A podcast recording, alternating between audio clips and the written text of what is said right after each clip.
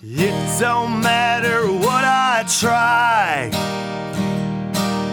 I just can't win and I don't know why.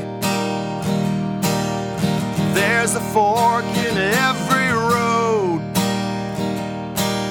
I pick the wrong one and then I go. American loser, yes I am. Disenfranchised from everything. Well, I fall up and I fall down. Day I was born. Hey, folks, welcome back to another episode of American Loser. My name's KP Burke, and I'm your host here. With me, as always, my Dilf of a dad. Say hello, Lawrence Patrick. Good morning, good morning, hello, hello, good afternoon, one, two, three. We're all good. Where Sound are we? Where are we, Dad? We are at the. Uh, where are we? We're in Holmdel, New Jersey, the center of the universe, Goddamn the shared universe.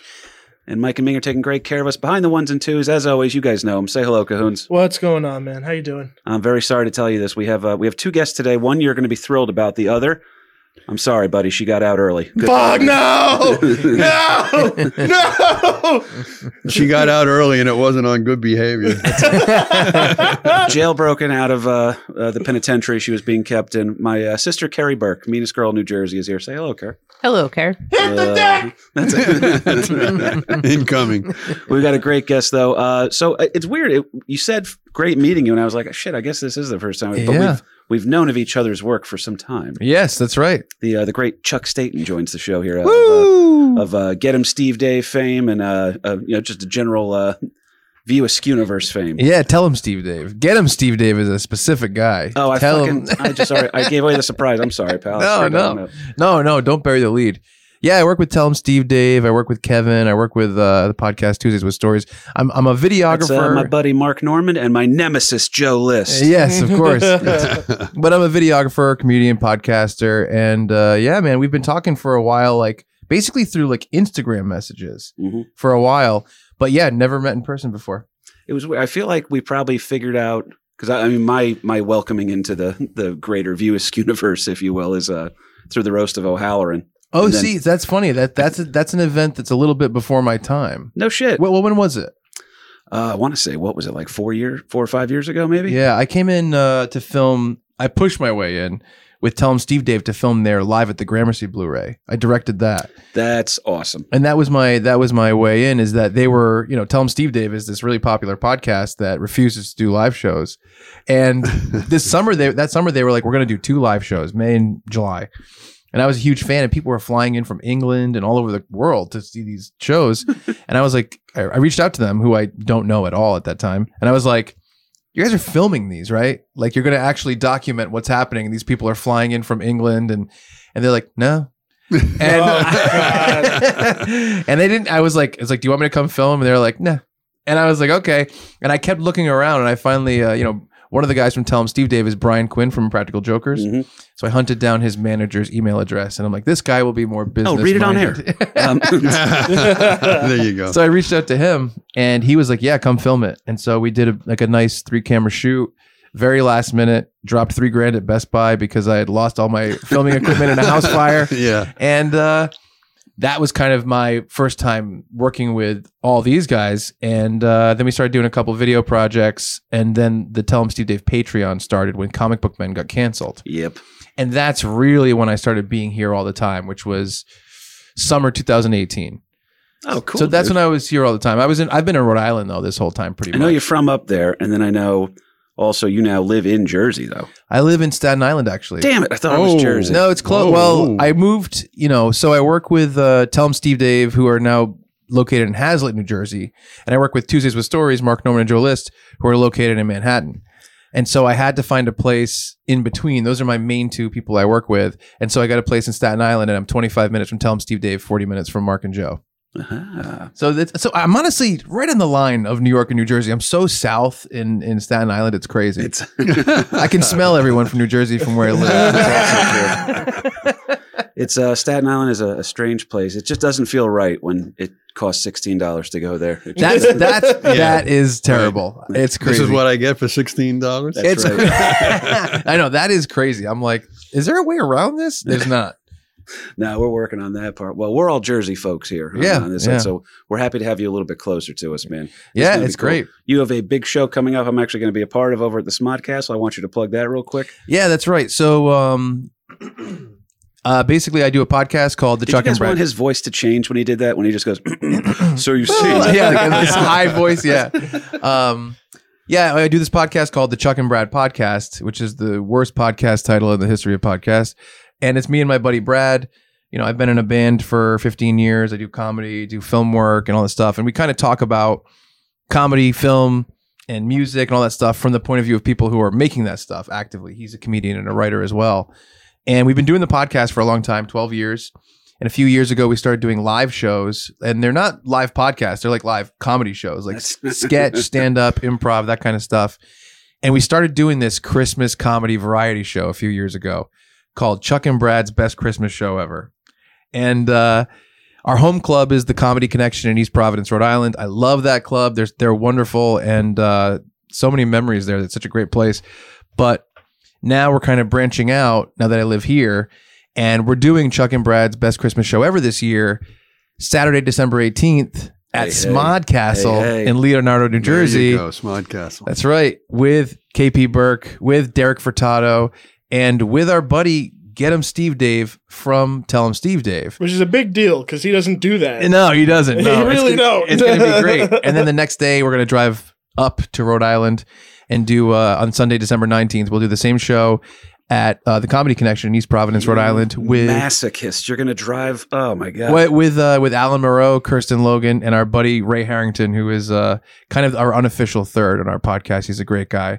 But yeah, so we're doing it at Smodcastle on Saturday, Comedy Connection Sunday. Tickets and info at chuckandbradpodcast.com. You can buy pre-sale tickets there.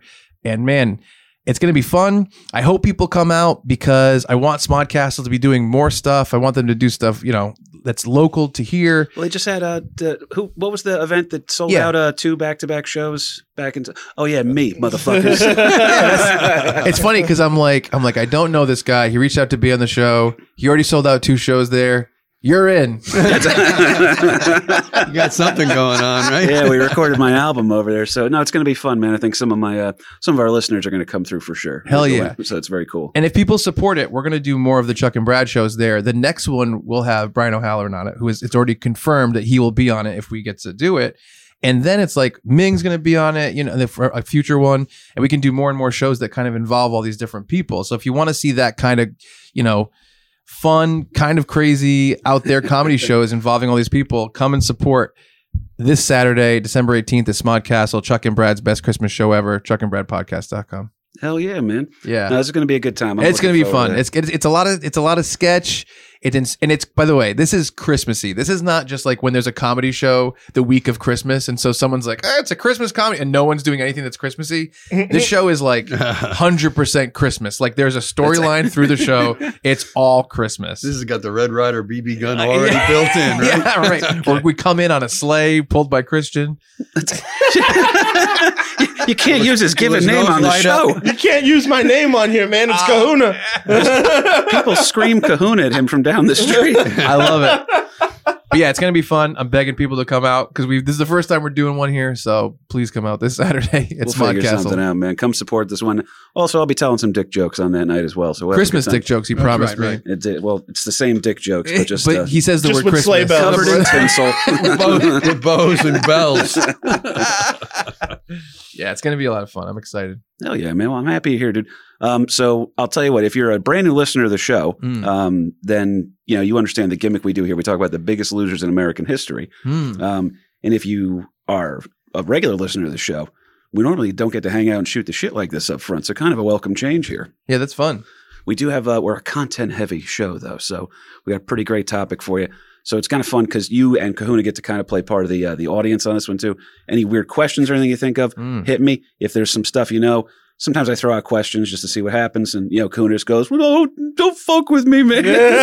Come on, man. Come on, man. I turn into Joe Biden. I do I do a mean Christian impression. you well, Um, based on one specific instance that you think is my voice from now on. He had Oh, to, we were we were we were recording a show for Kevin at Smodcastle, and you know, me and Josh Roush are capturing the video. Uh, Christian has the audio, and he had to send it over to Will Wilkins to to produce it. And he was like, and then someone's like, oh, someone has to call Will and tell him. And so Christian calls him up, and he lifts his phone gingerly to his ear, and he goes, "Hey, Will." I was like, I was like, what's going on here? This guy weighs 350 pounds. He's 10 feet tall. Why is he talking like that? exactly. It's so I can it's so I can scare the fuck out of people when I meet them for the first time because Will is yet to meet me. So then he'll just be like, "Oh, it's just this kid who works at the Smodcast." Oh, what the fuck? It's crazy. He sounded like he pissed his pants at a sleepover. hey, Will. He's knocking on my parents' door. Perfect. You brought this up multiple occasions on your fucking podcast, dude. You don't think I don't listen, motherfucker? I shit the bed, Will. oh my god! Game day, man. Game day. All right, I promise. We we have we, our people are comedy fans, but they're also history fans. So I gotta Sorry, give sorry, No, sorry. dude, I that's didn't mean not. to- It's not you. It's not you. My sister just won't shut the fuck up. but uh, so this is an interesting topic here. So my father just recently moved to Monmouth County. All right, so he now is a, Monmouth County, New Jersey. New Jersey. Correct. There you go. Correct. Monmouth County, New Jersey. Uh, I now reside full time in Monmouth County, New Jersey. Kerry is down in Old. Now we all lived in the same house at one time, as families tend to do. Yeah. And, uh, we lived in a town. Kerry, what was the name of the town? Wayne. Wayne, New Jersey. Yep. Um, and it was named after somebody. All right. Did you, you you knew this growing up, though, right? Uh, kind of yes, kind of no. Yeah. Well, we went to George Washington Middle School, and then there's another middle school in town that my mom taught at that's named after today's loser, Mad Anthony Wayne. You ever hear of this guy? No, but I like that name. It's a pretty Yeah, good one With too. a name like Yeah. that, it can't be all bad, And right? plus, it's uh, North Jersey, so there's a lot of Mad Anthony's up there, pissed off Italian dudes just making things happen. But this guy is a character, and he earns that nickname in stride. It's pretty impressive, man. Um, oftentimes on the show, we come up with some pretty good nicknames or slogans for folks ourselves. Sometimes people just have damn good nicknames at first. Uh, for instance, uh, Devil Dan Sickles, um, Demo Dick Marcinko. Yeah, a dude named Demo Dick. Like Demolition Dick? Yep. That's that Demolition Dick is a great nickname. He created Right? SEAL Team Oh, I'm, 6. I'm copywriting that. That's oh, okay. yeah, yeah, yeah. you That's you my might new want to porn name. rethink about stealing something from Demo Dick because uh, he's got Come ways of after blowing you your now. ass up. And then, He'll of come course, back from uh, the grave and beat your ass. no, he's still alive. He's He is still. Demo Oh, yeah. Dick is still alive. Oh my god! They say he can't be killed. Um, and of course, then there was Typhoid Mary, which uh, was one of our uh, our classic episodes here. This guy is a straight up, I would say, Mad Anthony Wayne. Uh, when you hear that name, Chuck, what are you thinking? This guy's what, what do you think he does for a living? Mad Anthony. He's uh he's just a really picky baker. That was highly specific. I'm impressed. But I was I was gonna say that could be a decent UFC fighter name. Yeah, kinda- so for that sure. You could kind of hear Bruce Buffer going through it, but Mhm. um, Mad Anthony Wayne. Mad Anthony Wayne. This fellow earns that nickname too. Historians now realize that he was utilizing tactics on the field of battle. This is an American Revolutionary War general Mm. that was borrowing shit straight up from Julius Caesar. yeah, pretty pretty ball, a ballsy guy in his own right too. But yeah, uh, yeah, yeah. He had a couple of victories himself. there's a famous American president who later on will he, he's a diligent writer, Kahuna. You know who I'm talking about. He's a diligent writer, former American president. Um, loved American history. On the show, we like to say, "Don't fuck with him."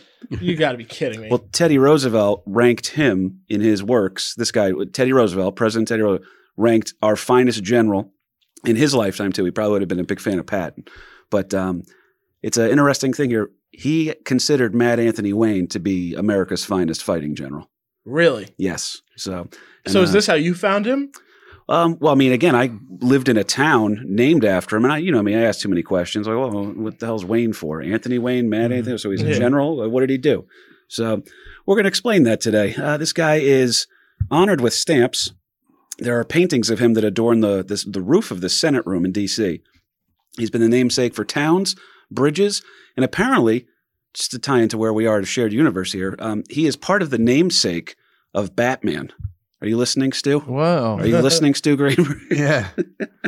yeah, the creators of Batman said that they took parts of his name and combined it with the legendary Scottish King Robert the Bruce to give Bruce Wayne his name. So Bruce Wayne is a Wow. combination of Whoa, the King of Scotland and an American Civil War, gen- uh, American Revolutionary War general. So then, does that mean that somewhere Gotham is around Wayne? um, that well, if Gotham's New York City, Wayne is about No. a twenty-minute car ride. Yeah, Gotham is supposedly in Jersey. That's a that's a known fact. Gotham isn't New York. It's supposed to be kind of like where Newark is, kind of. Really? I thought Gotham was Chicago. I thought that was It's well, of the, movies. It's a mixture of Oh, cities. okay. I see. Yeah. But, like yeah, in the comic book, it's like it's supposed to be in New Jersey. Wow. You realize Stu Greenberg is listening to this right now and just screaming, trying to get it right. he's Love gonna me- he's gonna scream. message me the minute you post it. Be like Christian. It's gonna happen. You should know better. well, more on the whole having a, a town named after him thing. Uh, like I said, Kerry, myself, and uh, you know my parents, uh, we were all residents of Wayne for the last forty years, and kind of interesting to figure out. Uh, we're going to pay homage uh, to because none of us live in Wayne anymore, so now we can finally talk about it. We're out. Yeah. You're free. So this guy is born uh, January first. 1745 in Easttown, Pennsylvania. That was the one, Kerry. We were trying to figure out because Kerry found out a cool thing. Um, depending on, and Kerry, you want to give your weird fun fact for what happened on this day uh, in history? No, because it didn't happen on this day.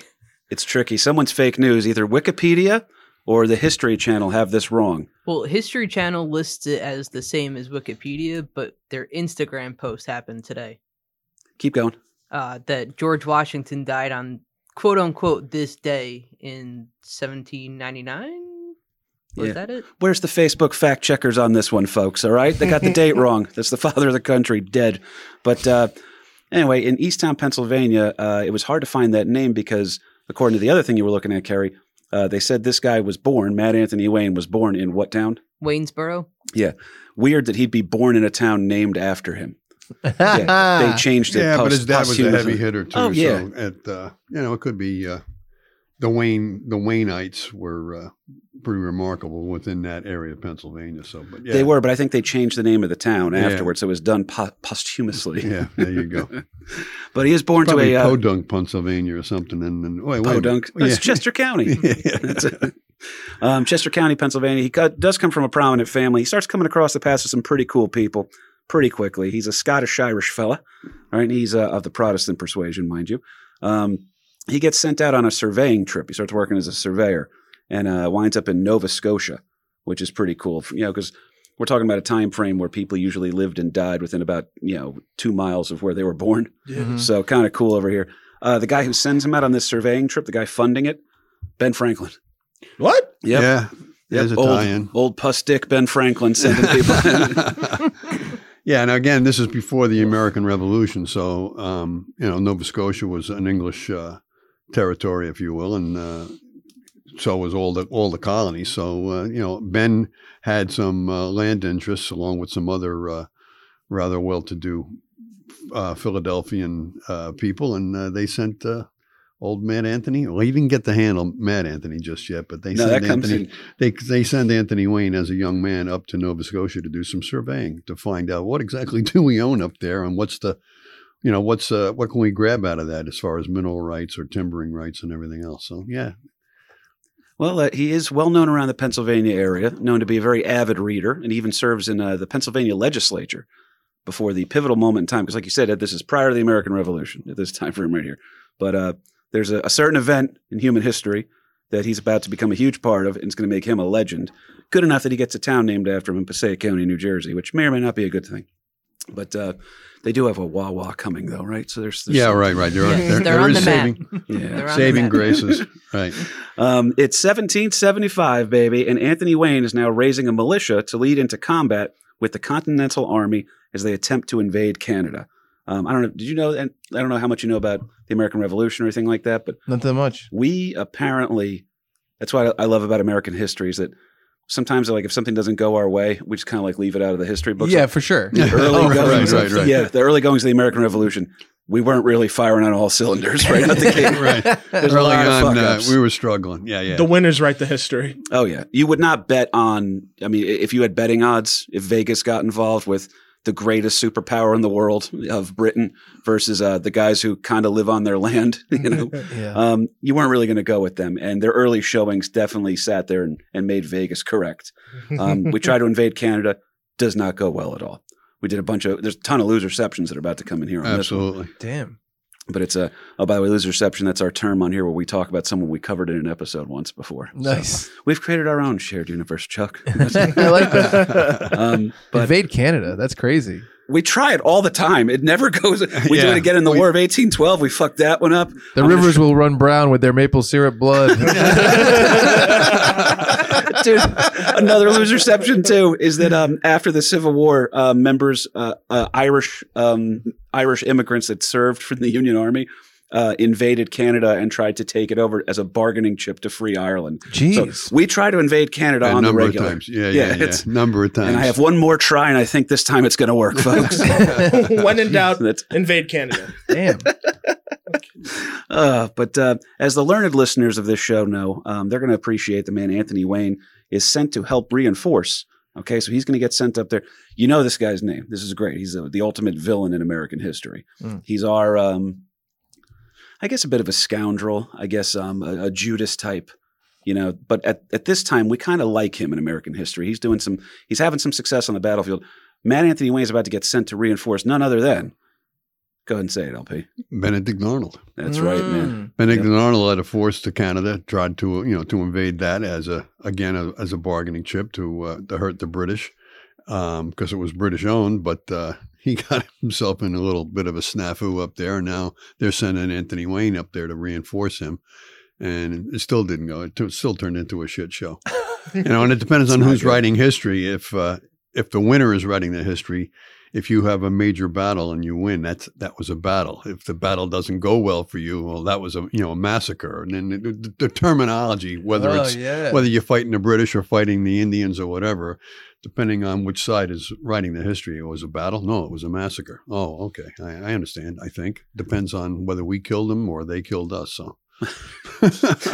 This reminds me of something that uh, my mother will remember. Um, so growing up in Wayne, Mhm. we lived in Packanack Lake, and there was a, a I guess if remember these kids. They were British kids that came over to America for the summer or something like that, and we'd play with them down at the lake and stuff like that on the one beach.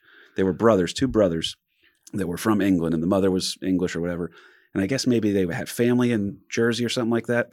And my mother is sitting there. She goes, "Oh, if they like history, your boys, oh my, you know, my kids just loved it. We went to Fort Ticonderoga, the very fort that they're, you know, Benedict Arnold's trying to hold on to here, that man Anthony Wayne's on his way up to.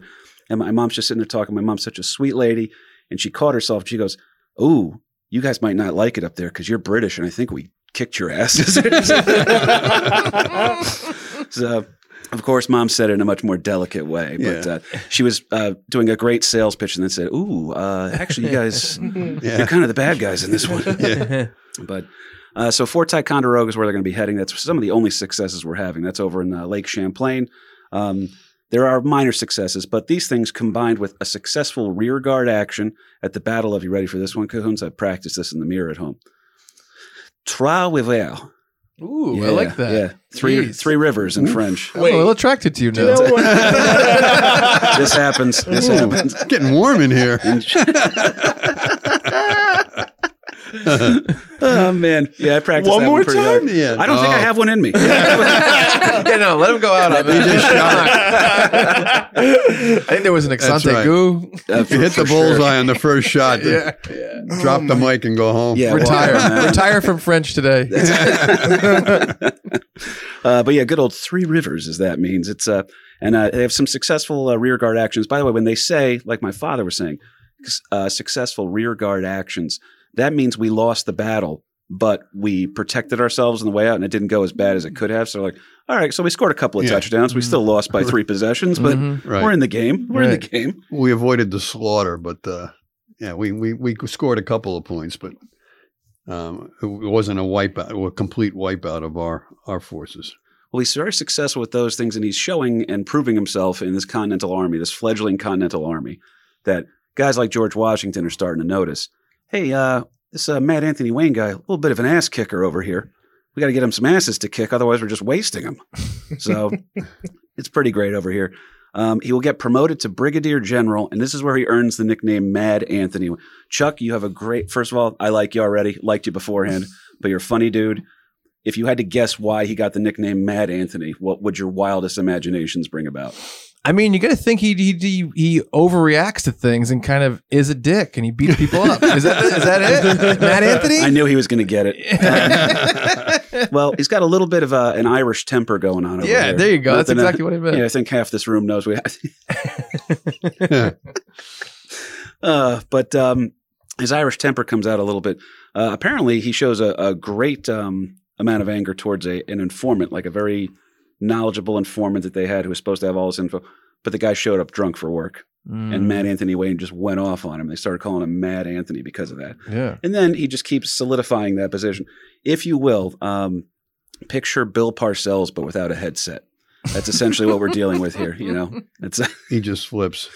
Hey, I'll Yeah. run the game, Phil. And this is where I came up with the Jersey connection to uh, Mad Anthony. Oh, there's a few. Keep going. because uh, it was it was Anthony Wayne, General Anthony Wayne. At this point, he didn't get the name Mad just yet, but uh, they're in winter quarters in our own Morristown, New Jersey, and uh, this guy is arrested by some of the local New Jersey uh, law officers, and for some local civil infraction, the guy was drunk, uh, you know, and and uh, I think he was hired. Um, or being used by Anthony Wayne to do some spy work or something. Who the heck knows? But this guy seemed to be a bit of a local character. Gets gets drunk, gets arrested, and then Anthony Wayne orders the guy to be flogged, to be whipped. right, and he's and this guy while he's serving this punishment. Is like can't believe that. No Anthony Wayne he's gonna he's gonna save me from that. There's no way he's he's got to be mad if he's if he's not gonna save me from a flogging. And the rest of the Pennsylvania troops that were serving under Anthony Wayne hears that and they're like, "Oh yeah, our general, he's he's fucking nuts." Because Yeah. when he's pissed, he's pissed, and he was definitely pissed at this guy that he shows up for uh, drunk, and uh, that's where he finally got the nickname Mad Anthony Wayne. That this guy who's about to be whipped said he's got to be mad. Well, yeah, he's mad. He's pissed. He's pretty mad. I, I love. I'm gonna name my first kid Mad Anthony. I think that's cool. it's, uh, it fits, man. He's one of these guys too, because sometimes on the show we cover people that are, and actually we mentioned one of them later on here, that are just the most deplorable, despicable human beings For who sure. ever lived. Um, we've covered serial killers. We've covered some traitors in American history. We've covered absolute losers, like like like, like you know, just bumbling idiots. Mhm. Um, this guy, the only knock on him really so far is that he's just all he got was he does so much in his life, and all he got was a town in Jersey named after him. but I wound up admiring him even more because I always thought he was cool. And then now, the more that we're going to learn about him, I think you guys are going to understand just how fucking cool this guy is. Um, I want to be a, like a like a an ass kicker. You ever want to be one of those guys? We can't really now anymore, right? uh, I mean, I I had my True. time. in, a, in a big way, where you couldn't beat up enough people to get a town name after you anymore, though. That's not going to happen. Yeah, you know what I, think mean? You're right. We have Yeah. softened in that. The regard. lawsuits and the, yeah, you'd be banned from Facebook and yeah, you know. Yeah. It would be a new. It would be a law. That's what it would That's- be. It'd be the Mad Anthony law. Is you can't do this. Yeah. Well, oddly enough, I, I'm trying to make sure I have the reference correct here, but I always thought this was so weird. If you talk about um, uh, word uh, etymology, Mhm. that uh, if you the way you would take flogging back in the day, Mm. because I think you'll appreciate this, um, you would take um, like a cat of nines or whatever. Yeah. So when you were getting whipped or whatever, it was um, you had to take your punishment like a man, or you could get um, the, uh, the the smaller cat of nines, which was uh, the the the pussy whip. Yeah. Right. So when someone says you're pussy whipped, oh, it's from that. yeah, I would that- if I was going to get whipped, I'd request the pussy whip. That's That's right. Yeah. Can I have the smaller Yeah, of the right. two? it's uh it's just about reputation at that point. That's why you're not going to have a town named after you. All right, You take the big. Whenever I've had to get like an IV, I'm like, is there a child's one that we could use? you know? They literally Right. call it the butterfly Sample- needle. Can I get the sample size. butterfly Can I needle, just have a sample size on I think that's just logical. But Yeah. uh, That's This, a uh, happy Happy Meal size would be good. Now, I got a good one here for you. This is uh, the Battle of Brandywine, which takes place, oddly enough, September 11th, my birthday, Hmm. 1777, not the year I was born, um, in Chadds Ford, Pennsylvania. You're in Pennsylvania now, Redcoats. And old M- Mad Anthony Wayne, he's not really going to like Yeah. that because he's he's from PA, dude, and they got some weird pride. All right, They're, They uh, got some hoagies. They sure do. they sure do. Not much else other than that. No, I'm kidding. Nah, kidding, Cheesesteak. kidding. Yeah. Ooh, It's- Geno's. That's What's the, uh, there was a third one too. I forget what it was. Uh, we went there. Uh, I'll, Yes. get, I'll get Davey Bow on the show too. Someone recently from Philadelphia was like, it's not Geno's or Pat's. It's this third one, and I, I forget what it was too. I'll have to find it. Yeah. Yeah, and the Jersey guys will tell you it's a, a tavern uh, in Jersey that serves the best cheesesteak. But anyhow, we Mhm. we digress. But anyhow, they're in in Anthony Wayne's backyard now. Basically, I mean that's in the territory that he was born and raised in. So Mhm. he's he's fighting for the for the home crowd right now. And you should always have the advantage when you're the locals. That's kind of the thing about uh, you know military in general. But Mhm. That's why it's so impressive when an invading force can come in and do something here. And that is what British General Howe, as he sleekly advances his army towards Philly in hopes of capturing Philadelphia. All right. Uh, the troops wind up uh, making their initial move from, get this, Jersey reference. All right. Sorry, Pat Dowden. I know you're hearing this at home, but uh, Sandy Hook. Hmm. Literally Sandy Hook. So just a couple of minutes away from the studio right here Mhm. is where they initially come in. They then go into New York, where they pretty much, I mean, they were running New York. The British were essentially running New York for majority of the war. And Philly's is kind of a gem, where it's uh, one of the most important cities. I guess would it be considered the capital It at the was time? well, Philadelphia was the uh, the biggest city at, at the time. I mean, New York Huge was port city, right. a lot of It was also where the. Continental Congress was meeting and everything else, and that's where they those these uh, scoundrels declared their independence from the king. So to capture Philadelphia, you're you're sending a message. And Oh, yeah. warfare at that time, if you capture somebody's capital, it's game over. You know, that's it. essentially. The um, this Continental Army they do a poor job of scouting, though. All right, they do a poor job of scouting, and the outcome is the largest scale battle in the entire American Revolution. I did not know that. I was not aware that this was the biggest, uh, two largest forces fighting each other in the entire American Revolution. Uh, Care, give you a wild guess. How long do you think the battle took? I know the answer because I just read it. So I'm gonna saying. guess. You just uh, guess right. Way to do Three hours. Three hours? That's what Yep. this says. Eleven hours. Yeah, the battle Doesn't all ring day. It was an all day affair, but Mhm. uh, old Anthony Wayne was involved heavy duty for. I was going to say three 37 minutes. That's it. Yeah. Well, that's it. When you see some of these weird skirmishes, like you were talking about earlier, it can just be like, oh yeah, it's about 15 minutes of uh, firing, you know, muskets at each other, a little harsh language, and then they just moved on with their day.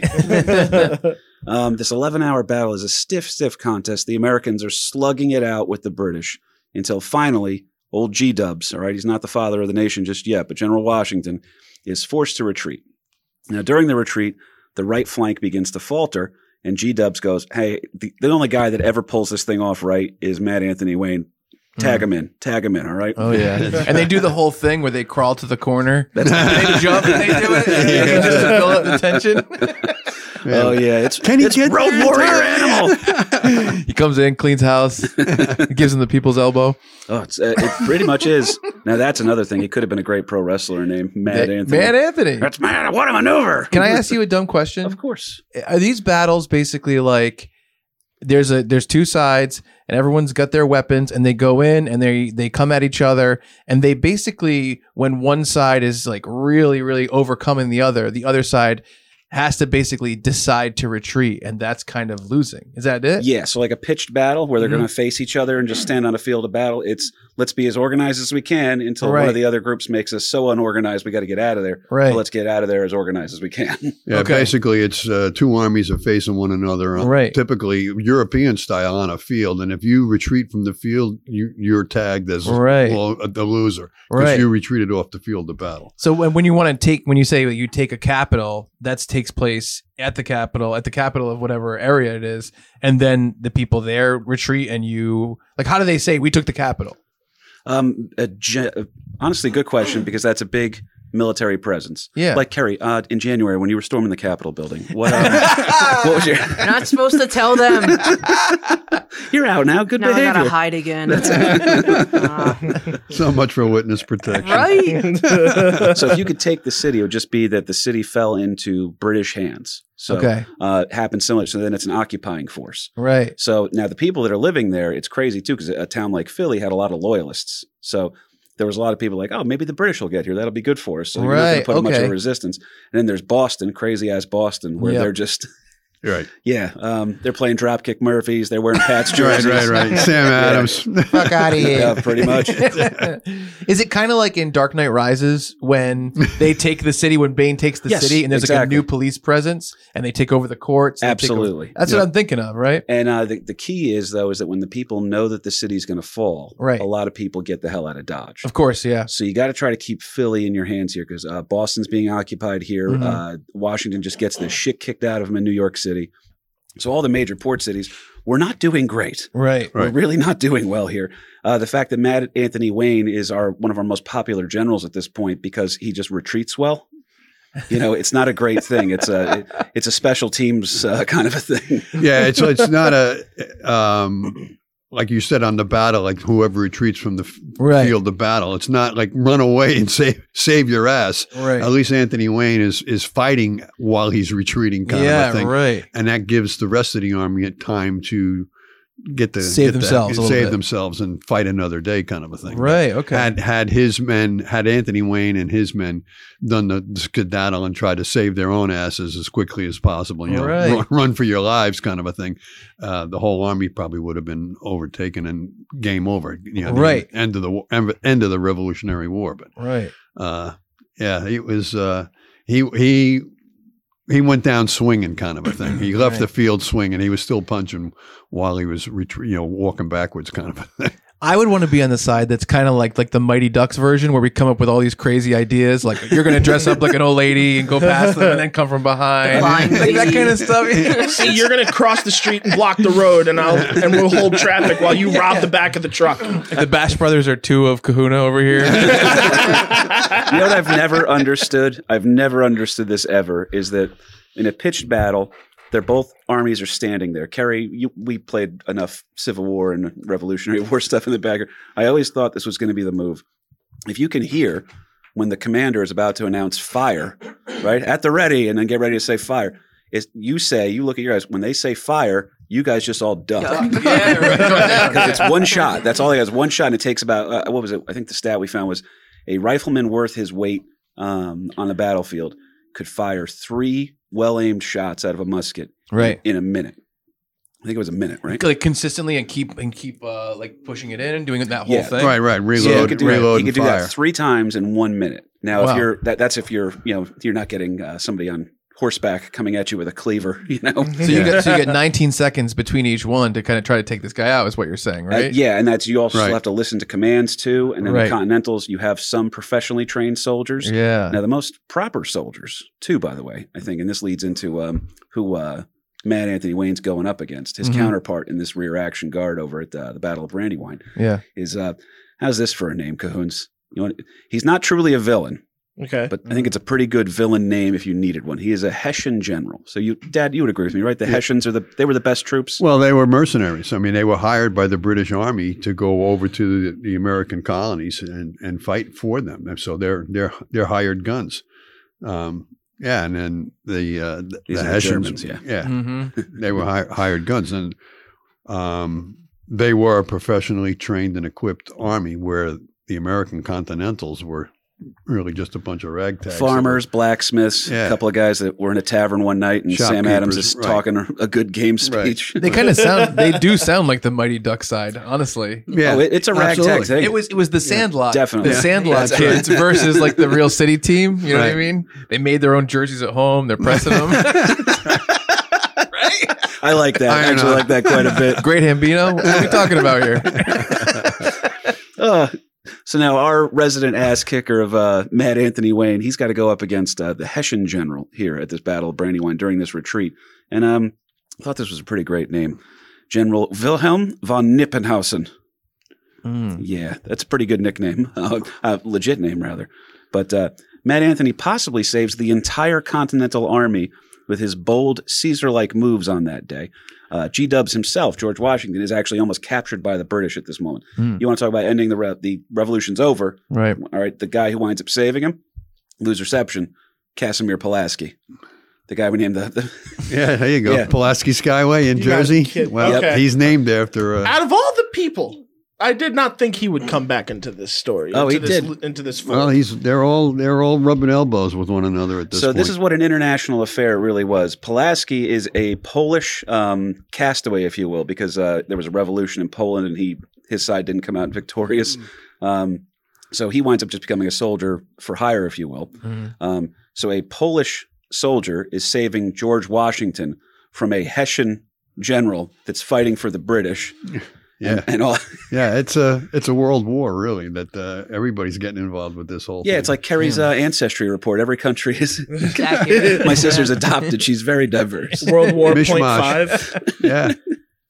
Um, but yeah, so Pulaski winds up pulling that off here during this organized uh, retreat. Though a couple of days later, this this gets a little fucked up. Or this is probably the big tarnish on Mad Anthony Wayne's military career. There's a British general by the name of Gray. Okay, and uh, Carrie, you know what I'm talking about here? Well, we're about Grey's to say Anatomy. that's.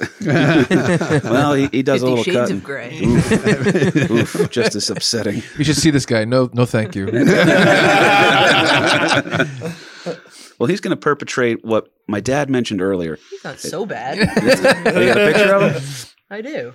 Oh, I like the eyebrows. Jeez, Right? He's got a kind of little- looks like Jerry Seinfeld. It's a Seinfeld meets Scorsese, right? What's the deal with the, The Italian mob?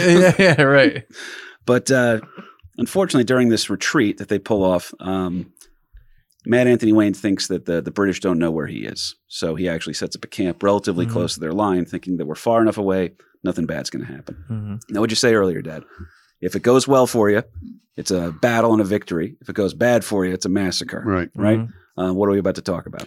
Well, th- th- he- Mad Anthony has got his guys camped out right near his hometown. So I mean, he's in he's in his own backyard, kind of a thing, and the British are around in the area, and they're both sides are kind of looking for one another because intelligence reports were were huge on this. To know to know where your enemy's at is huge. Mhm. I mean, that goes way back. Um, but this guy Gray, um, through British intelligence, finds out that you know the Americans are camped out nearby and orders this attack on uh, Anthony Wayne's troops. But he goes in. Do you want me to get into that part of it, or uh, Go for it. I mean, it, it this truly could have its own episode, just in terms of content. But I do want to just mention it quickly because there, there's a revenge factor that comes in later. Right, So we're right. talking about what is known as the Paoli massacre. the Paoli massacre? And, Mm. and um, this guy, this British General Gray, or no, he wasn't a general, but this uh, British um, Officer. officer, Gray, orders an attack on Anthony Wayne's troops, but he orders them to take the flints out of their muskets. So they're not going to be shooting at, at these guys. It's going to be a surprise attack. And the British were famous for their bayonets. Love stuff like this. Mighty Ducks. That's what I'm talking about. Yeah, so they're going in with bayonets, and if somebody shoots at you, they're there's they're the bad guys because all our guys are not firing a shot. We're going at with with the with the that. bayonets, and that whole thing about how many shots you could get off in a minute. If somebody's charging at you, Right. and that musket is only good for maybe hundred yards, Right. and you can only get three shots off, and somebody's running at you from maybe hundred yards away, uh, you're not going to get too many shots or too many chances. And, and Right. this guy's charging at you with the bayonet. Oh shit! I mean, you know, Exactly. and, Done. and the American side, they really don't have bayonets. They, they- a lot of these guys were just armed with whatever musket they bought from home, Exactly. down off the fireplace. I, I love that. You know? he's, he's like, let's sneak in and piss in their hats. Like, it's just a crazy. He's got that. A- and it's the other thing too is that it's quiet and it's brutal and so it's they're um, ninjas before ninjas were a thing. Yes, Yeah, uh, that's cool. Ninjas predate the revolution, Kerry. I mean, they took from the ninjas. They shared with the ninjas. It, it's I a like ninja-like move. It's actually well, it's a stealthy move. It's it's, it's a surprise attack, sneak love it. attack, and you're you're going in stealthy. Um, you're not, you know, charging. You were charging them, but not with firing muskets. You're coming in and you're going to. So if you hear a gunshot, that's going to get a, a response, right? That's going to set people off right here. But if you're just hearing like some commotion where you're like, oh, who's cheating at cards? You know, Right. Um, th- these these Americans are getting gutted. You Yeah. know, so the bayonets are coming at him. And the bayonets back in the day, I don't know if you ever saw a bayonet, Chuck. Mhm. They're pretty, gnarly. yeah. well, these ones, the British ones that they would use, were actually triangle shaped. Um, and if you got a bayonet wound because it was triangle shaped, um, you couldn't sew that up. Yeah. So you were going to bleed out pretty much. A bayonet wound was pretty much, it was over. Wow. The- most people did not recover. So pretty brutal over here. It's not a great look for him. Uh, and like we said, uh, Mad Anthony's Wayne, uh, Mad Anthony's boys, they're kind of caught off guard a little bit here. They're getting gutted by a brilliant but cowardly move by this uh, officer uh, uh, Gray, who becomes known as. Um, they started calling him General Flint Mm. because he didn't use the flint on that. So it was kind of like a pejorative where they were saying like, "Hey, if it isn't, uh, you know, so and so pissed his pants, right?" Yeah, yeah, right, right, right. That's uh, hey, cheap shot Jimmy, how you doing, buddy? But uh, after surviving the Battle of Paoli, as the British call it, or the Massacre at Paoli, as the Americans called it, Mad Anthony is next engaged in combat at the Battle of Germantown. All right. During this fight, Mad Anthony's boys charged forward aggressively with their bayonets attached and took what is described as ample revenge for the actions of the Paoli massacre. Unfortunately, a recurring theme here. This battle also ends in a continental retreat where it's also guarded yet again on its way out. Hey, we're leaving. Can you make sure that no one like throws anything at us on the way out? So he's like security. Try- he's almost like uh, like Liam Neeson, just trying to get uh, you know the hot chick back into the car and taken. Like, get out of here! I got this. Yeah, yeah. You know. So um, we hear retreat and assume it's tucking your tail between your legs and running.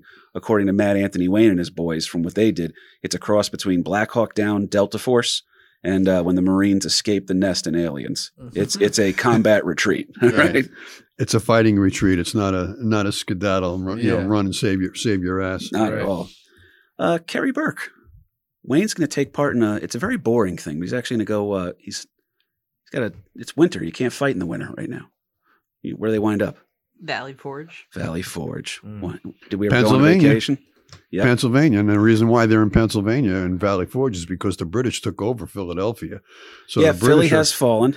Uh, Benedict Arnold's getting lured away by uh, probably the hot heiress, Paris Hilton type chick Mhm. of that town, Peggy Shippen. She must have been so hot.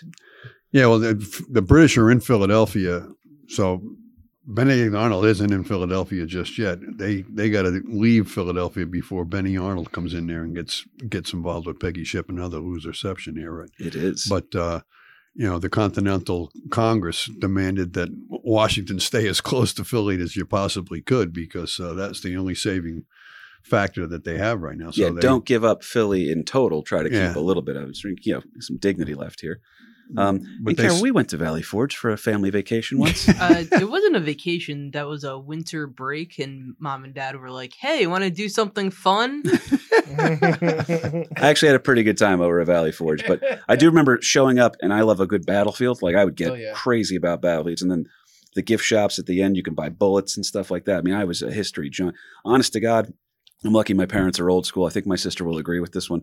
I probably in, in another, if I was growing up today and I had this the the, the interests I had back then, probably probably heavily medicated, probably seeing a therapist on the regular. You'd But, be in uh, the class or with the, you'd be in the classes with the the smaller uh, student sizes. You would be just in the the tiny rooms on the short bus, maybe. Yeah.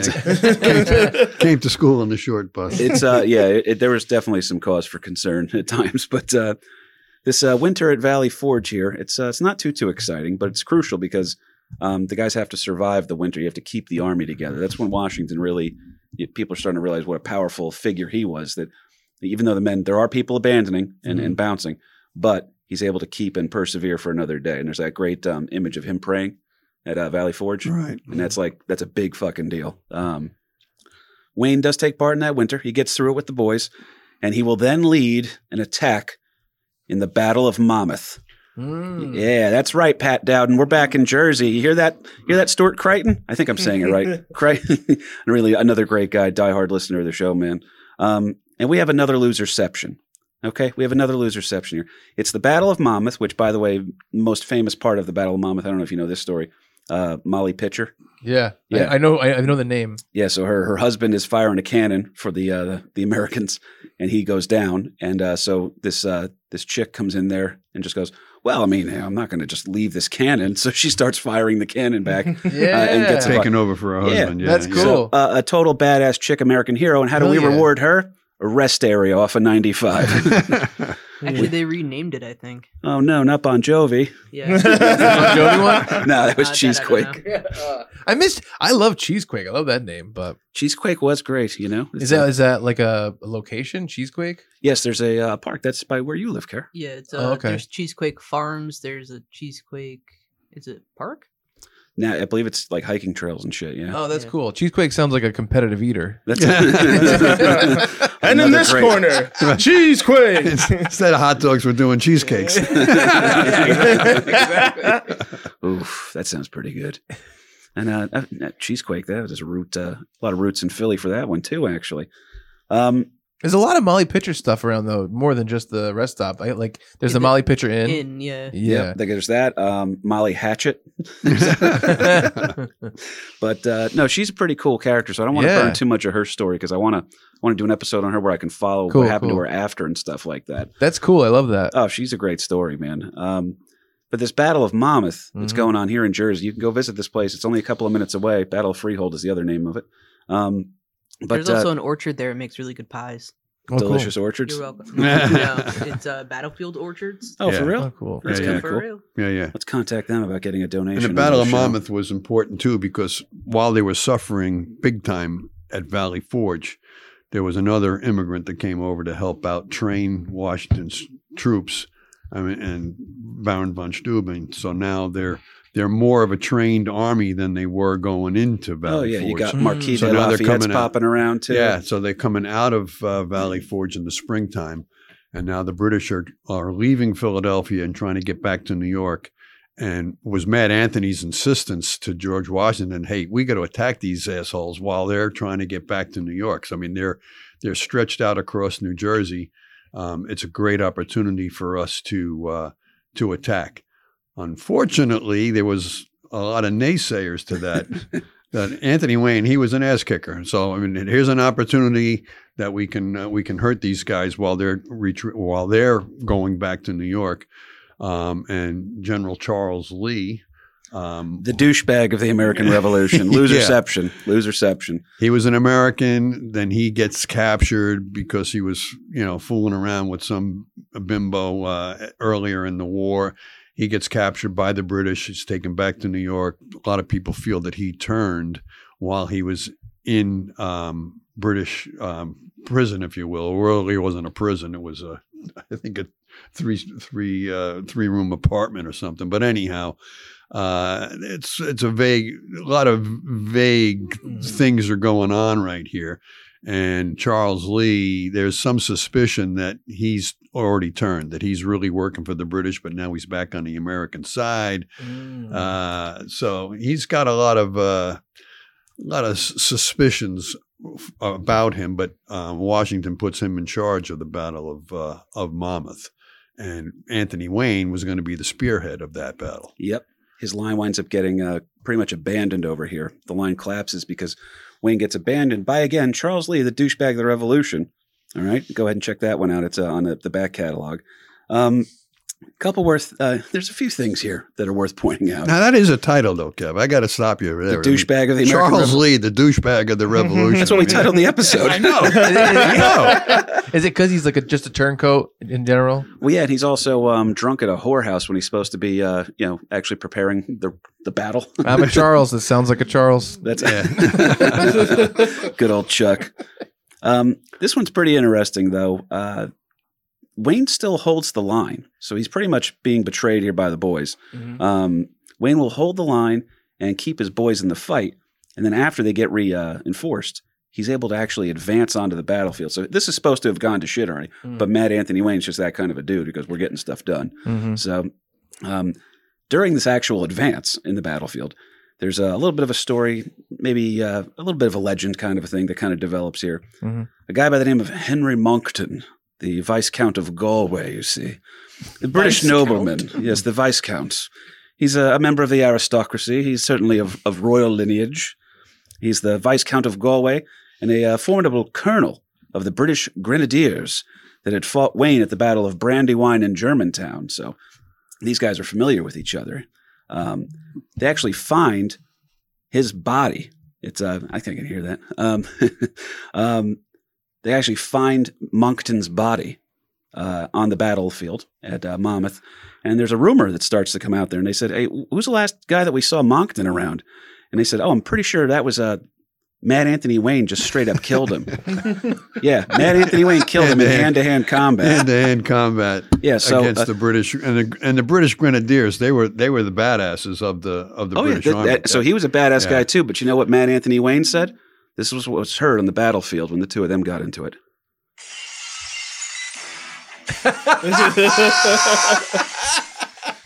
That's right. Mad Anthony Wayne. That's just great. getting shit done, man. If you don't think he's a legend already, wait till you hear what this fucker did at the Battle of Stony Point. You want to stab my men with bayonets at night in a silent slaughter? Well, payback's a bitch, baby. Mad Anthony Wayne will get full revenge for Paoli on the unsuspecting British in a 30 minute long SEAL Team 6 style raid that results in Wayne capturing a fortification on the Hudson River, taking over 550 Redcoats prisoner with minimal American casualties. Wayne gets wounded in the scalp by a musket ball that grazed him, and he still fights on. Okay, guy's literally bleeding out of his face. Just coming. It is. There's some Stone Cold Steve Austin to him. It's pretty For great. sure. Yeah, yeah. Everyone's like, hide your steel chairs. Exactly. Oh, that's the truth. That's the truth. A Zamboni. He said, General, you were shot in the head. Yeah, it's just a flesh wound. Tis but a scratch. oh, he is. Uh, he is just kicking ass over here, man. His actions that day are commemorated by a painting that is in the ceiling of uh, the Senate room in Washington D.C. Wayne is able to put down a mutiny that nearly costs the colonists the revolution shortly thereafter. It's like the worst mutiny of the entire revolution. Hmm. But everybody was like, "It's Mad Anthony Wayne's. He's going to come here and talk to you guys, make you an offer you can't refuse, kind of thing." puts down this really bad mutiny, saves the re- pretty much continues the Revolutionary War because of that. Uh, his heroism, his reputation allowed him to do so while maintaining the cause. Now, as a, a nice French fella who's helping us out here, who also has a school in Wayne, New Jersey, named after him, Lafayette Elementary School. Oh, yeah. yeah, where we grew up is known as the crossroads of the Revolution. It's pretty cool. Oh, that is Um, cool. Yeah, I got it. It was very fun that way. We, in fact, in middle school, we used to our like theme name for George Washington Middle School was uh, we were the Minutemen. Mhm. That's that's been changed because it's uh there were some gender issues with that one. So now they're Ah. the uh, Minute people. yeah that's uh, Do it They're in a the minute. really I mean- shitty village people humans. cover Yeah. band. uh, everyone's just going to be warriors at the end of the day. That's what every name's going to turn into. Oh, it's the Warriors. Come out and play. But uh, Marquis de Lafayette is beginning to engage with General Cornwallis. That's an important name a lot of people know here. Mhm. But uh, Wayne's going to pull off one of his most impressive battlefield maneuvers at the Battle of Green Spring. Surrounded and outnumbered, Mad Anthony Wayne digs deep into the Julius Caesar playbook and uh, orders his legions. We're going to call them legions for yeah, this one. right. Fix your bayonets. We're surrounded. The only way out is through. And just takes the boys and they just plow right through the fucking British Attack. lines. It's yeah. you know what we're gonna do uh, instead of we can either surrender or uh, we can get extra aggressive. And they went full on like feral Yeah. animal Wolverine rage style. Um, it should have resulted in their total annihilation, but Mad Anthony and the boys break free. Josey Wales. That's- Sometimes you gotta get mad dog mean. yeah, he orders uh, fixed bayonets and attack until they were able to break out the their encirclement and, and break free. Rather than surrender, he attacks and uh, saves saves the day, if you will. Pretty ballsy. It was like Kerry had this great move. Anytime me and her were fighting or something like that, you know, this is what it was always. It was Kerry's Other than gouging your eyes out. no, we'd be fighting, and Kerry would Kerry would get a couple of shots in on me, and then I'd get a shot. This is when we were younger too, by the way. I'm and talking then I like cried, 32, run to 33. mom, and Kevin hurt me. It was, but that would be her great move. Kerry's Kerry's press her nuclear codes were, uh, Dad. Ugh. But uh, now, as the war is beginning to end, okay, because it's scaling down right now. As soon as you hear the name Cornwallis, you know Marquis de Lafayette's getting involved here. There's the Yorktown campaign. Mad Anthony is again wounded in battle via a musket wound to the leg. Um, kind of cool story here. Uh, what do you think he did with the musket ball, Cahoons? he put it in a pickle jar. That's inside baseball for those who've heard our Devil No, Dan. that, that's Dan Sickles. Yeah. But, uh, no, um, he. Uh, all right, let me ask you this, Chuck. If you got shot, um, what would you do with the bullet? You'd What I do with the bullet? Right. You mean like after I dug it out or what? Well, That's the, that's what I'm wondering. so Mad Anthony Wayne just left it in. really? Yep, never took the musket ball out. He just goes, screw that ah, shit. I'll walk that shit off. That's right. Take a lap. I'm East Coast, baby. You'll be all right. Well, Damn. just don't go near an X-ray or the MRI machine. Oh, That's yeah. right. You know, Yeah, Tough right. getting on the airport. Yeah, right. don't Uh, go near any magnets, and yeah. you're good. TSA nightmare. But Mhm. yeah, so he uh, he gets shot at this battle now, and then just leaves that in. Um, he's going to keep him with him the rest of his life. Now, post British retreat, there was some concern. Uh, uh, not retreat, I should say. post British surrender, there's some concern that the Native Americans that had been aligned with the British, that were helping them and aiding them, just as we had Native Americans that were on our side, again, really truly an international affair. It's a lot like Star Wars, where it's uh, the different um, species and planets and stuff like that, but they're all kind of falling into rebels or you know empire kind of a thing. But there's some fear that the natives that are loyal to the British are not going to respect the end of the war as it's being signed by the British, right? So you got to send somebody down there. So who's going to go down? The devil went down to Georgia. Mad Anthony Wayne followed him. All right. He's going to have to go down there to Georgia. He's going to barter a truce, and the dude locks down a full on treaty. That's what they were looking for. And he, he gets a complete agreement here. And everybody's like, uh, you know, let's not fuck with that guy. He's got a musket ball in his leg. He's got a scar on his head. And they, they keep calling him mad. Yeah, right, right, right. I I think that translates in any language. There's a trail of dented steel chairs. on his perfect. Uh, now, his reward for this, his reward for this, for his great service here, American ass kicker, uh, his reward is a rice farm in Georgia. They give him a rice farm. Uh, and this will effectively, bullets can't hurt this guy. This rice farm pretty much ruins his life. Yeah. Yeah. The rice, the rice farm was owned previously by a British loyalist. So now that the Americans won the American Revolutionary War, Right. they award what used to be this loyalist property to Mad Anthony. Hey, thanks for your service to your country, and uh, here's a nice rice farm. Of course, so the thing was total uh, a, a shit show. It was completely demolished at that point. No, they're giving him something that really, let's say, it was a fixer-upper in real Yeah, estate right. terms. a bit of a money pit, one might say. Yeah. and that pretty much uh, wipes wipes him out financially. Right? Well, the farm's very expensive. And uh, Wayne also, with this uh, property comes some slaves. Okay. Mm. So he's got slaves now here. And the problem is there's these weird rumors going around town because uh, Mad Anthony Wayne, apparently he's doing some weird stuff with the slaves, like really weird stuff. Okay. Like uh, referring to them as workers and not beating them, you know? And everybody in Georgia's like, excuse me? What? It, he, you just call your workers, you call your slaves workers? What? You don't even hit him at all? Like, Right. No, because apparently when he was traveling down south, he was actually horrified at the shit he was seeing For sure. and there was a, an officer in the military. Actually, uh, Don McCleary. He's a um, I don't know if he's a, a Patreon member yet, but one of my old lieutenant commanders. He had a great point where he was talking about how lazy the agricultural South was compared to the farmers up in Pennsylvania. He goes, yeah, it's like one family.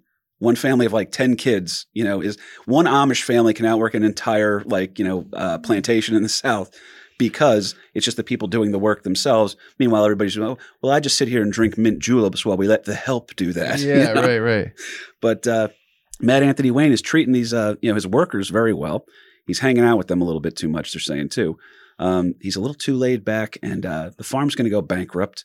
His wife winds up leaving him after rumors that he's cheating on her, Mm. which are probably true. yeah, she's she's back in uh, in Pensy, and he's down in Georgia trying to run this rice farm. So Oh, Southern chicks. They'll Yeah. ruin you. yeah, That's um, but uh, he's also spent a lot of his nights as uh, as have I um, doing. I started comedy down in Jacksonville, Florida, and uh, the fun town to go drink and do comedy in was Savannah, Georgia. Mm. And man, Anthony Wayne finds himself down there a little too often. He's down there boozing it up. I mean, after all, he's a war hero, right? He's got this rice farm. He'll figure it out. Mhm. Nope. Uh, the rice farm almost ruins his life completely. He's pretty much bankrupt at this point. His wife left him. It's not going great. So, what do you do when you lose everything? Start a podcast. If uh, if I had, that's only because I didn't have a degree. Okay, if I had a degree, I would have gone into politics like that, Like a reasonable person. Oh yeah. That's so funny. um, he winds up getting into uh, back into politics, if you will. This also does not go well for the American hero, though. He winds up uh, they unseat. They don't unseat him because he doesn't do anything wrong. But believe it or not, there was voter fraud. wow. Wait a minute. Wait a minute. You're telling me no, no, that can't be, Kev. No, Facebook will verify that there was no voter Fake news. That it's why that's the whole thing. We always say on the show we're not a political show at all. But when people are like, "There's no, uh, there's never been voter fraud," I was like, "We the first episode of this show was about Grover Cleveland. you know, he got completely screwed over." But uh, he winds up. There's a little bit of voter fraud going on here. Um, his reputation's in the shitter. Mm. The finances are in distress. But old G Dubs, if you had to have a friend, if you had to pick a founding father to be friends with, Ben Franklin's the guy you want to party with. All right. Thomas Jefferson's probably a pretty good guy to talk to, have some late night conversations with. But old G Dubs, that guy has your back. It's been covered every time. George Anybody- Wash, Oh yeah. G Dubs is the man. That's the guy you want to be friends with.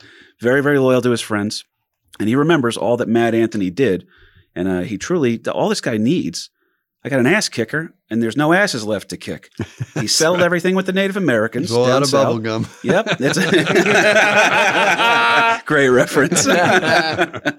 so we got to get this guy back in the fight here, and this is where the story goes off the fucking rails, Kahuna. I was reading this, and I could because Kahuna's got a great memory. He's been with us for the start. Uh, we're over three years we've been doing this show together, and uh, this one gets crazy fast. All right. So they're going to bring him in. They're going to make Mad Anthony Wayne the senior officer of the United States Army to handle the first of the many troublesome Indian wars that are going on. The man that he replaces in that position is loserception Arthur St. Clair. You guys might know or remember why G Dubs isn't so hot on Arthur St. Clair anymore, because Arthur St. Clair suffered the worst military defeat in American history, known as the Battle of Wabash or St. Clair's defeat. So, the first time we really got everybody together to try to fight the Native Americans, uh, you know, like the Wabash. We got our Wabash? asses That handed was- to us. Yeah, we certainly did. St. Clair went in there without uh, any kind of uh, training or preparation and just got his ass kicked. it did not go well for us. but it is so so bad that they get rid of him. Okay, and let me put in Mad Anthony. All right, Mad Anthony. This guy can get some shit done out here. American ass kickers back in action. Cue up the Kid Rock music. Right. um, he's coming in and he's handling business rather well.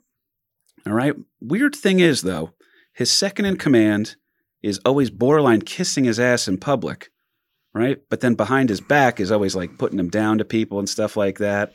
Uh, he's writing anonymous letters saying Mad Anthony Wayne's a buffoon. He's he has no business doing this. I have no, and even worse, this guy has some like business interests that are supplying the army, Mm. and he goes, "Oh, hey, um, Mad Anthony Wayne, he just ordered like a hundred, you know, sacks of uh, flour or something. Um, let's make it like fifty. Just give him fifty. You know what I mean? So this guy's double dipping on that thing, screwing over the supply lines now, Oh, and then having the audacity to like talk out loud and be like, "Can you believe what a jerk off this man? Like he's sabotaging. This is his second in command that's doing this. All right, it's brutal. Secretly behind his back. Oh yeah, writing anonymous letters, sending them to George Washington, saying, "Hey, I don't know, uh, you know, uh, written from anonymous." Mad Anthony Wayne, he's just like a real jerk. you know? Any particular reason? um, well, Maybe when I you figure we're gonna find out. I don't know. There's some people who just like to watch the world burn. So I just was figuring. More Well- Dark Knight. That's true. I think you'll appreciate this Kahuna. The guy's also, um, like we said, he's fucking around with the supply chain. He's constantly criticizing things. He's uh, he's sabotaging from within. It could be that he seems to have some dealings with the British as some sort of an inside man that maybe they're helping supply him because now the Native Americans are able to get their hands on British weapons Hmm. in order to fight the Americans. So you're, you, the the war's over, but it's still continuing. it's a war sure. by proxy the war is over. We've we've already signed the a Treaty of Paris, but and part of what now is Ohio was given to the United States. However, the British that were there with their Indian allies weren't real hot on giving that whole thing up. Right. the analogy course. we So they're- use they're is we just got a house, but there's some squatters you're going to have to deal with. Yeah, like we got some renters that we can't get rid of that Right. uh, you're going to have to deal with once you're once you're out there. So, um, Well, yeah, I'm going to go ahead and reveal the identity here because I'm excited for the. Uh, you do a great Kahuna impression, and um, my Kahuna impression is always "What the fuck," and I think we might get That's one out too. of him on this one here. Turns out that second in command guy, who might be kind of doing some back channel dealings with the British, also a, a legitimate on the payroll spy for Spain. Loserception. Three years ago, James Wilkinson, the scoundrel of the American Revolution. No shit. Yep, the absolute. He, he put a deeper voice. Yeah, on that. absolutely. wow, I'm real surprised. Shocker, bro. Holy shit. Are you serious? That's insane. yeah. So wait a minute. So wait. Okay. So this is who okay, loserception for sure. So he was holy shit. Sorry, my brain is like uh, that could that's a far back Yeah. So St. Clair's defeat. That, that's that's how screwy it was. G Dub steps down. He was the first senior commander of the uh, the military, if you will, senior officer of the military, the American military. Yeah. Um, he steps down. You wind up eventually getting to Arthur St. Clair, who fucks up so bad that they're just like, dude, you're gone. You're out of here. All right, you're fired. They bring in Mad Anthony Wayne, and now his second in command is James Wilkinson, who's legitimately a spy for Spain Mm. and one of the biggest scumbags in American history. It's one of my favorite episodes we've ever done. Um, That's way way back, right? it is way. Early He was one of the first ones we ever found, Year and I was one. like, I couldn't believe the shit that I was reading about him. But uh, anyway, Wayne figures this out. All right, the founding scoundrel himself, James Wilkinson. Wayne is figuring this out, and who's going to stop him? Who's going to take this true villain, this snidely whiplash piece of shit? All right, we had to do one cartoon reference for Cahoons. It's, it's in his. It's in his rider. um, There hasn't been a Muppet reference yet, so I don't know if we're going to be able to make the quota today. Anyway, continue. So it, it's pretty wild. He finds out that uh, he goes, I think it's going to be Wilkinson that's been writing these letters and he's screwing with the supply lines. So we're going to handle him. But Wilkinson has some powerful friends. He also is the second in command here. He does have some of his own men. In order to not have like total chaos, you have to do a formal investigation. You have to prove this to everybody. Mhm. So as Mad Anthony Wayne is putting that together, what happens to him, Care? I got nothing. Neither did he. He dies of a stomach ulcer. A stomach ulcer? Yeah, while, while Anthony Wayne is uh, investigating who's this, who's the turncoat, who's the scumbag that's uh, having all these negativity things and, and screwing up the supply lines and everything else, um, while he's doing his own investigation, because Wilkinson was sending messages back to supply that you know cut that cut that order in half. We don't need that much stuff. Never mind what what the you know the commanding general says. Cut that amount in half. Well, that was going back, I believe, to Henry Knox, and then Henry Knox is saying, "Wait, this is really strange. That's not the way Anthony excuse me, Anthony Wayne handled shit. That he always wanted to make sure that his men were well supplied, well fed, best uniforms, best weapons, and everything else. That it, it makes no sense. And he he reports it to George Washington, and then it finally comes back to Anthony Wayne, and he starts his own investigation. But unfortunately, while that investigation is going on, he develops this stomach ulcer, and he's also um, uh, come, uh, succumbs to gout, which is a you know a, a mobility Nasty. issues. Uh, Right. So he's he's not he's not the ass kicker that he once was just by ill ill health Mhm. and uh, um, you know never was never really proven. And then James Wilkinson is actually Wait, wait, wait, wait, wait. Don't reveal that. Okay, go ahead. Man, Anthony Wayne dies. We have to kill the loser. The hero of the story is now dead, unfortunately. How old is he? The ripe old age of He 45? made. I'll tell you what, uh, Carrie, can you look that up real quick if you don't mind? 1796 is the year he dies, and I'm so bad at math that uh, I couldn't tell you He's anything. uh, 59. 59. That's not a bad That's not age. bad, No, yeah. yeah, No, that's that- not bad at 49. all. 49. Oh, that's a little worse. Yeah. Just took a Let me decade off your life. so finally now our american hero mad anthony wayne who was starting to make strides out in these indian wars here after st clair got his ass kicked right? The senior officer of the military uh, for the, you know, the americans. Mad anthony wayne's handling business. But his second in command is such a piece of shit.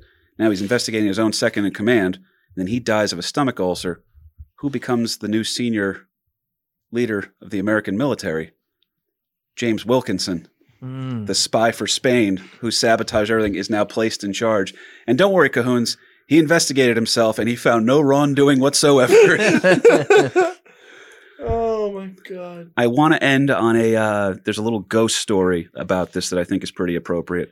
I think it's Um, odd that he got taken out by a stomach ulcer of all things. Like not his leg getting infected from Right, a yeah. musket ball Right. that Right. was still in it. It's not But- healthy and, to be uh, mad it's all a lead time. musket ball too. So is Yeah, there a little lead bit of lead poisoning. poisoning going right. on right now too? That's that's been floating around in his uh, bloodstream for all those years. Did you guys have anything else you want to say? Because I, I, you know, the ghost story, right? I'm going to throw Yeah, you. I for wanna- No, but I want to before you go into the ghost story. I just read something like kind of gross on here. Keep going. Uh, that his son Yep, Isaac. this is actually Wayne- part of the ghost story. Keep going. Oh, my bad. No, Um, take it. So when he died, he was buried at Fort. I can't pronounce this crap. uh, where the modern Wayne Blockhouse stands. Then his son Isaac disinterred the body in 1809. So Had they, the they corp- dug up the body. had the corpse boiled to remove the surviving flesh from the bones. He then placed the bones into two saddlebags and relocated them to the family plot in the graveyard of St. David's Episcopal church in Wayne, Pennsylvania. Smells good in here, Isaac. What are you making? That- that's that's a. I'm I'm boiling my Boiled- father's remains. Boiled pop. Oh my god. Why didn't he want the skin on the bones? Is that is that typical of the time to, to Yeah. move corpses? It, it was. Okay. I mean, It's a good Anthony Anthony Wayne, right? While he's undergoing this whole campaign against the British and their Indians uh, Mhm. out in Ohio territory, he's building all these various forts to Mhm. counteract the British forts that were already out there. Mhm. And um, he builds this fort. He dies of this stomach ulcer. And the commander of the fort then buries him right beneath the flagpole in this fort. But then later on, um, the fort's abandoned. You know, they they come back off the off the fort kind of a thing. And it's nine years after he died that his son, well, his his, his daughter is very ill herself, and she's on her deathbed, and she convinces her brother Mhm. to go get Pop's remains. You Yep. know, Mhm. dig up Pop's remains and give him a proper burial back here in, in Pennsylvania. So the son, now nine years after he dies, goes back to this old abandoned fort, digs up his remains, and there's no one bombing or anything back then. But they, when they dig up his remains, it's remarkably well preserved. Mhm. But you're not going to be bringing a dead body that's been in the ground for nine years back to Pennsylvania. I forget how many, you know, hundreds of miles it was away. But Oh, it's a it's a journey. so it's it's a definite journey through the wilderness to bring them back to Right. to the old homestead, if you will. right. Becomes like weekend at Bernie's. You're Yeah. fighting off bears. but he smells really bad. Yeah, you know, exactly, After yeah. nine years in the ground. Hang on, I can sneak one in here for you, Kahuna. Ready? Ready? Picture the giant cauldron that they are using to boil him in, and just picture who's behind, who's there stirring the spoon. A burper-dee-burper. Swedish chef. There you go. Swedish chef is taking the, the flesh. Now it's an American Loser episode. there you go. But yeah, that's Oh, exactly man. what they do. And you're talking about the cauldron. I don't know if you read this, but the cauldron is still in existence today. Oh, you can, shit, you I can didn't know that see part. you can see the cauldron where supposedly the sun boiled up pop to uh, render him down to the bones, and then uh, you know put the bones in his saddlebag or a small cart and bring them back to uh, to Pennsylvania. When you die, we're going to do you in an air fryer. We- Carrie, and I, Carrie and I had a discussion about In- this. Instapot, it'll take Instapot. like half the time. crispy skin, crispy, crispy. Oh, we've been trying the microwave all week. Whose idea was this? the fillings in his head keeps making the microwave spark. Wait, did they get the musket ball out of his leg during this too? I'm probably sure that would out. have. Yeah. Yeah, I Like, assume it would have to. yeah, yeah. Ah, there it is. they hear like clink clink. They go, oh, his leg's done. what the hell was that? Oh, that was Dad's musket ball.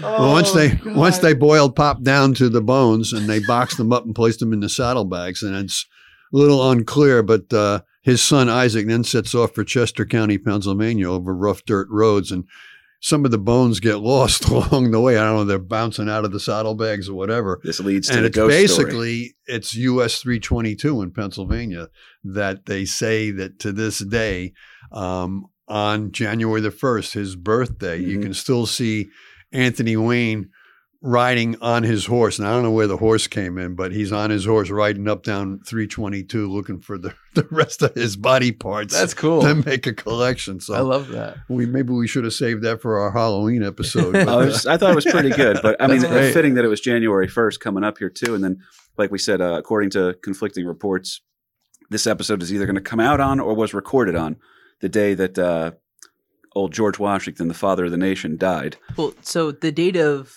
uh, Anthony Wayne's death is actually December fifteenth. No shit. That's pretty cool, Care. So just wait, just two more days. I can't. I can't. I got to put it out on Tuesday just for a change, you know.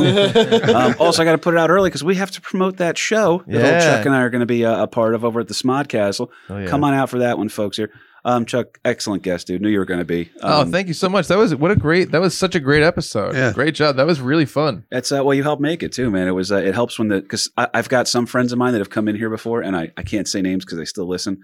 But I'll have some friends that'll sit there and be like, uh, "My God, so uh, what do you think about this? You, uh, any other questions on that?" You go, "No, I'm good. I know, I'm like, yeah. yeah, this is great radio, motherfucker. uh, but no, this was awesome, man. I look forward to hanging with you over the weekend, man. Me too, man. Anything It's else you want to so say? Where can people follow you on social media and stuff? I got some people. You can follow me on Instagram and Twitter at Discount Chuck. And uh, yeah, the Chuck and Brad podcast on Facebook and chuckandbradpodcast.com for the podcast, as well as, you know, tickets for the show. And we actually just put up, um, me and Brad moderated a the Clerks reunion panel at Rhode Island Comic Con. We shot it with three angles. We put it out as our last week's episode. Um, so that's up there with Brian O'Halloran, Jeff Anderson, who is a tough get, Marilyn Ghigliotti. It's everybody. It's really, really fun. It was uh it's very cool. Um I'm excited about that part too, man. Brian I consider a legit friend now. Oh, he's Um, great. Isn't he awesome? he he really is a wonderful so we did a comedy show together and then it was so strange because uh it was while the clerks cast was Mm-hmm. um they were still filming, they all had to wear masks and stuff like that. They were being very, very careful, very diligent to uphold the uh, the safety for the production. Right. And at the end of the show, I just hear over my shoulder because I, I did a set that night. Uh, I just hear a voice say, "Hey, you're pretty funny, man." And I was like, "Fucking Randal, is that?" I couldn't tell with the mask on and everything. So that's so cool. You get to hang with those guys on the Dude, man. That's Anderson great. is the Jeff Anderson is the best, and he's like back into doing stuff kind of for the first time. He hasn't really done cons and appearances. Now he's doing appearances. The guy who played Randal in Clerks, Mhm. and he is the nicest guy in the world. I thought he was going to be a dick, probably because he was his character's based on Bryan Johnson, who I, who I know in real life, and that's more of a Randal than Jeff Anderson. It's And I uh, love them both. no, they're they're great guys, man. I, I enjoy the hell out of that. Uh, super happy to get you into the studio, man. Yeah. I think we're gonna have a kick ass time this weekend. Oh, hell yeah. LP, you got anything you want to say on the way out? No, just uh, Wayne, New Jersey. See ya. Um, I'm out of there because uh, Yeah, we're we're going to happier shores. Moving on up. yeah. Now We're, we're down in Monmouth County. Life is better down here. All right. Carrie Burke, anything you want to say on the way out? No, I'm good. I got no shows coming up, so No nothing to plug. I hear you. A couple of court appearances, though, right? You got something cooking. Don't stop That's- telling my secrets. Boat ride back to Alcatraz. They're gonna find me. That's uh, my sister recently revealed herself as QAnon. I don't know if you guys knew. Oh that. shit! I gotta stop coming on this podcast. uh, no, I uh, I love you for being here for that one. I thought it was a, a perfect thing. Now that none of us, for the first time in how long were you living in Wayne? Forty-one years. For in 41 years, um, there has always been for 41 years there had always been a Burke in Wayne Township, and at this very moment there is no more. and the people celebrate. It's a People rejoice. uh, finally, no one's running a bandsaw at 11 a.m. on a Sunday. We're playing bagpipes. Yeah, there you go. Beautiful. Give the neighbors a little treat. Coons, anything to say on the way out? nah, man, it's always a pleasure to be here. You know the You drill. did great, man. Chuck, any last words? just just big thanks. Thank you for having me on. This No, worked it was out great, awesome. dude. It was I'm great. very happy a it did. lot Good of fun. stuff. A lot of fun. Hell yeah, man. Well, guys, uh, you know where to support the show. If you guys like what we do, please support us over on Patreon. You can join up for just as low as $3 a month. That actually gets you the bonus episode here. We give you three for free every month. And then we're just at, so essentially it boils down to less than a dollar a show. Um, so, and thank you to a couple of people. We had a couple more people join up. Uh, love you guys for that. If I owe you merch, uh, message me, either DM me on Instagram or message me on Facebook. I'm trying to keep up with it, but I have like 19 different apps. I'm trying to track different people down and stuff like that. If I owe you merch for anything, let me know. We're to get some more stuff made up. Actually, uh, Dad, we had some T-shirts made. Yeah, we do. We- We, had to do a small run first because we needed to know what they looked like and Test everything run. like that. But yeah, and then um, Coon, I got an ugly Christmas sweater made. Oh no. It's um, I'm going to wear it to uh, cousin Megan's house. Um, it's a picture of uh, Jeffrey Epstein and Ghislaine Maxwell hugging, and it just says "Merry Christmas." Oh no. and that's from the same people that made the rest of our merch, man. So we're gonna we're gonna terrify some people on Christmas with that. But that being said, check me out over at uh, at KP Burke Sucks over on Instagram. As you guys know, if you're out in the Texas area, uh, January sixth, seventh, and eighth, I believe, I will be out there at the Creek and the Cave in Austin, Texas, with my buddy Mike Cannon. Uh, President's Day weekend in February, I'll be down at Side Splitters in Tampa with Lynn Coplitz. I got a bunch of other stuff that's coming up too. I'm blanking on that one. But most importantly, coming out to the Smodcastle for Chuck's Christmas party. Hell yeah, Chuck and Brad's best Christmas show ever. Check Ever. it out. Ever. Guaranteed. Um, thank you guys all so much for being here, man. This was awesome. My name was KP Burke, and that was Mad Anthony Wayne, American Loser. An American loser the day I was born. An American loser the day I was born. An American loser the day I was born.